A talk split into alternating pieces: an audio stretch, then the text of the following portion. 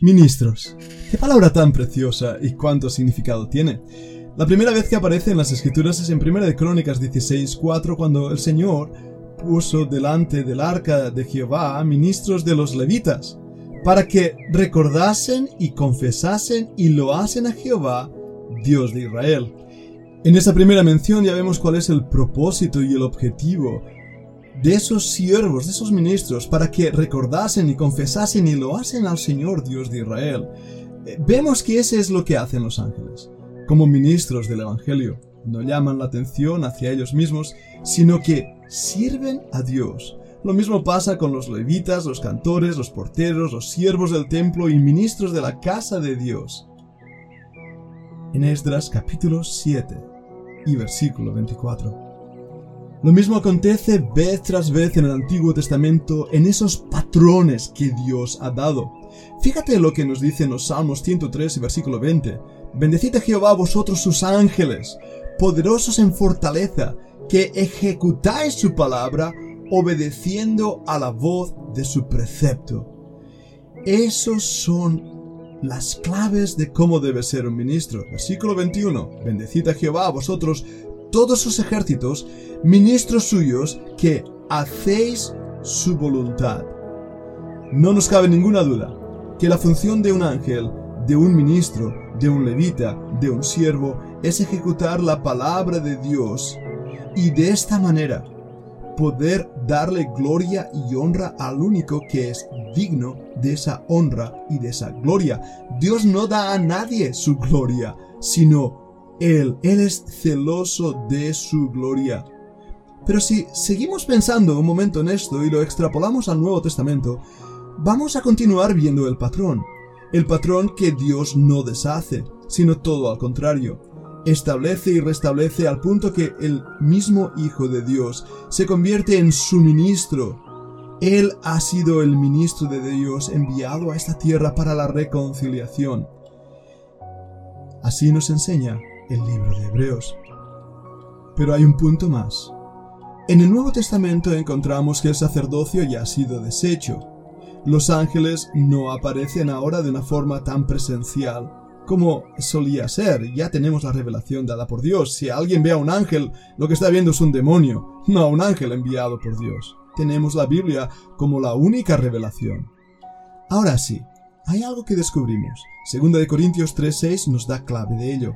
Dice, el cual asimismo nos hizo ministros competentes de un nuevo pacto, no de la letra sino del espíritu, porque la letra mata, más el espíritu vivifica. Pero vayamos a 2 de Corintios 6:4. Ahí nos dice el mismo Pablo, antes bien, nos recomendamos en todo como ministros de Dios, en mucha paciencia, en tribulaciones, en necesidades, en angustias. Qué interesante, ¿verdad? Qué interesante.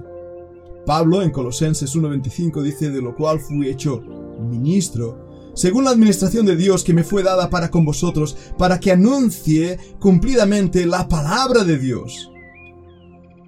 Una vez más, vemos el patrón que la función del ministro es predicar la palabra, llevar el mensaje, proclamar los oráculos divinos. Y esto va a implicar muchas veces tribulación, necesidades, angustia, padecimiento, sacrificio, entrega, porque la gloria no es para uno mismo, sino para Dios. En el libro de Apocalipsis encontramos siete cartas dirigidas a los ángeles de siete iglesias. Ahora yo sé que hay disputas sobre quiénes son estos ángeles. En mi opinión, los ángeles eran los pastores, ancianos, de esas iglesias eran los que representaban a ese cuerpo de creyentes en las diferentes ciudades. Me baso en esto, en que la palabra angelus era usada ya en los escritos y manuscritos latinos de los padres de la iglesia para referirse a los pastores de la iglesia. Los pastores de la iglesia en ese tiempo eran vistos como simples mensajeros del oráculo divino. Hermanos, eso nos debe llevar a un punto que tal vez pueda ser delicado, pero que necesitamos entender, formalizar y fortificar. Me refiero a que nosotros, ministros del Evangelio, al igual que los ángeles, No somos los que debemos recibir honra y gloria y poder y supremacía. Todo lo contrario. Somos siervos de Dios, enviados para predicar el Evangelio y buscar la obediencia absoluta, la entrega absoluta, la humildad absoluta hacia aquel que nos ha enviado. A la edad de 25 años empecé el ministerio de pastorado, hace ya casi, casi 30 años de ello. Durante estos años he descubierto que el seminario no me enseñó a ser pastor. La teología y los títulos universitarios no me enseñaron a ser pastor. Y me pregunto si realmente he aprendido a ser pastor como debería. Algunas cosas he aprendido, y una de las cosas que creo haber aprendido es que soy un siervo inútil. Soy un siervo inútil. Sin embargo, estoy observando en nuestros días y me indigna ver cómo muchos pastores se están convirtiendo no en siervos y ministros del Evangelio, sino en verdaderos déspotas que lo que hacen es agredir a la Grey, presionar a la Grey, hacer de ellos mismos señores, como dice también la Biblia, enseñoreándose de la Grey. Y eso no solamente es preocupante, es algo que se opone al precepto y patrón divino que hemos estado viendo. Nosotros como siervos hemos sido llamados a servir, a lavar los pies de aquellos que servimos, no a llevar la honra y la gloria. Vamos a hacer algo práctico. Pensad por un momento en algunos de esos predicadores que seguro conocéis que se han convertido en una especie de youtubers, influencers, en VIPs, Very Important People.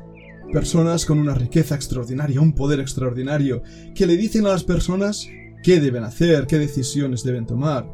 Cuando alguien se acerca a ellos y les dice, ay pastor, ¿qué coche debo comprarme? ¿Qué casa debo comprarme? Ay pastor, dígame usted, usted que es el ungido, usted que tiene esa conexión con el cielo, ¿con quién debo casarme? Ay pastor, ¿de qué manera tengo que vestir? ¿Qué ropa debo ponerme? ¿Está bien mi falda? ¿Está bien cómo estoy hoy con mi camisa? Ay pastor, dígame usted, ¿qué música debo escuchar? ¿A qué lugares debo ir? Ay pastor, dígame usted, ¿Cómo debo vivir la vida cristiana? ¡Ay, pastor! ¡Pastor! ¿Es así como estos ángeles respondieron? ¿Es esa la manera, el mensaje que estos ángeles enviaron? Creo que estamos muy equivocados al convertirnos no en pastores protestantes, sino en papas católicos, más papistas que el mismo papa, que ordenamos y mangoneamos en las vidas de las personas a nuestro propio deleite como si nosotros fuéramos una autoridad y debemos hablar mucho más, tal vez ya mañana, sobre qué quiere decir someteros a vuestros pastores. La realidad es que no somos una autoridad, unos déspotas, sino unos siervos. La Biblia en el libro de Ezequiel nos habla con un lenguaje fuertísimo en cuanto a esos pastores necios que pastoreaban Israel, el daño que ejecutaron, el mal que hicieron. Van a tener que dar cuenta a Dios por ello. Pero también, hablando en el Nuevo Testamento, el mismo Pablo nos habla de otros ministros. En 2 Corintios 11:15 dice que no es extraño si también sus ministros se disfrazan como ministros de justicia, cuyo fin será conforme a sus obras. Pero sigamos leyendo. Otra vez digo que nadie me tenga por loco o de otra manera, recibidme como al loco, para que yo también me gloríe un poquito. Lo que hablo no lo hablo según el Señor, sino como en locura, con esta confianza de gloriarme. Puesto que muchos se glorían según la carne, también yo me gloriaré. Porque de buena gana toleráis a los necios, siendo vosotros cuerdos. Pues toleráis si alguno se esclaviza, si alguno os devora, si alguno toma de lo vuestro, si alguno se enaltece, si alguno os da de bofetadas. Qué clara definición de muchos pastores en nuestros días, de muchos ministros. Dice Pablo en el versículo 21, Para vergüenza mía lo digo, para esto fuisteis demasiado débiles, pero en lo que otro tenga osadía, hablo como locura, también yo tengo osadía.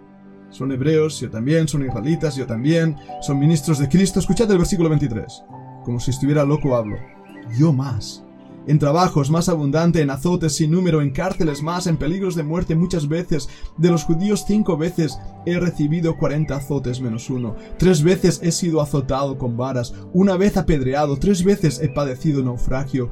Una noche, un día he estado como un náufrago en alta mar, en caminos muchas veces, en peligro de ríos, peligros de ladrones, peligros de los de mi nación, peligros de los gentiles, peligros en la ciudad, peligros en el desierto, peligros en el mar, peligros entre falsos hermanos, en trabajo y fatiga, en muchos desvelos, en hambre y sed, en muchos ayunos, en frío y desnudez, y además de otras cosas, lo que sobre mí se agolpa cada día, la preocupación por todas las iglesias. ¿Quién enferma y yo no enfermo?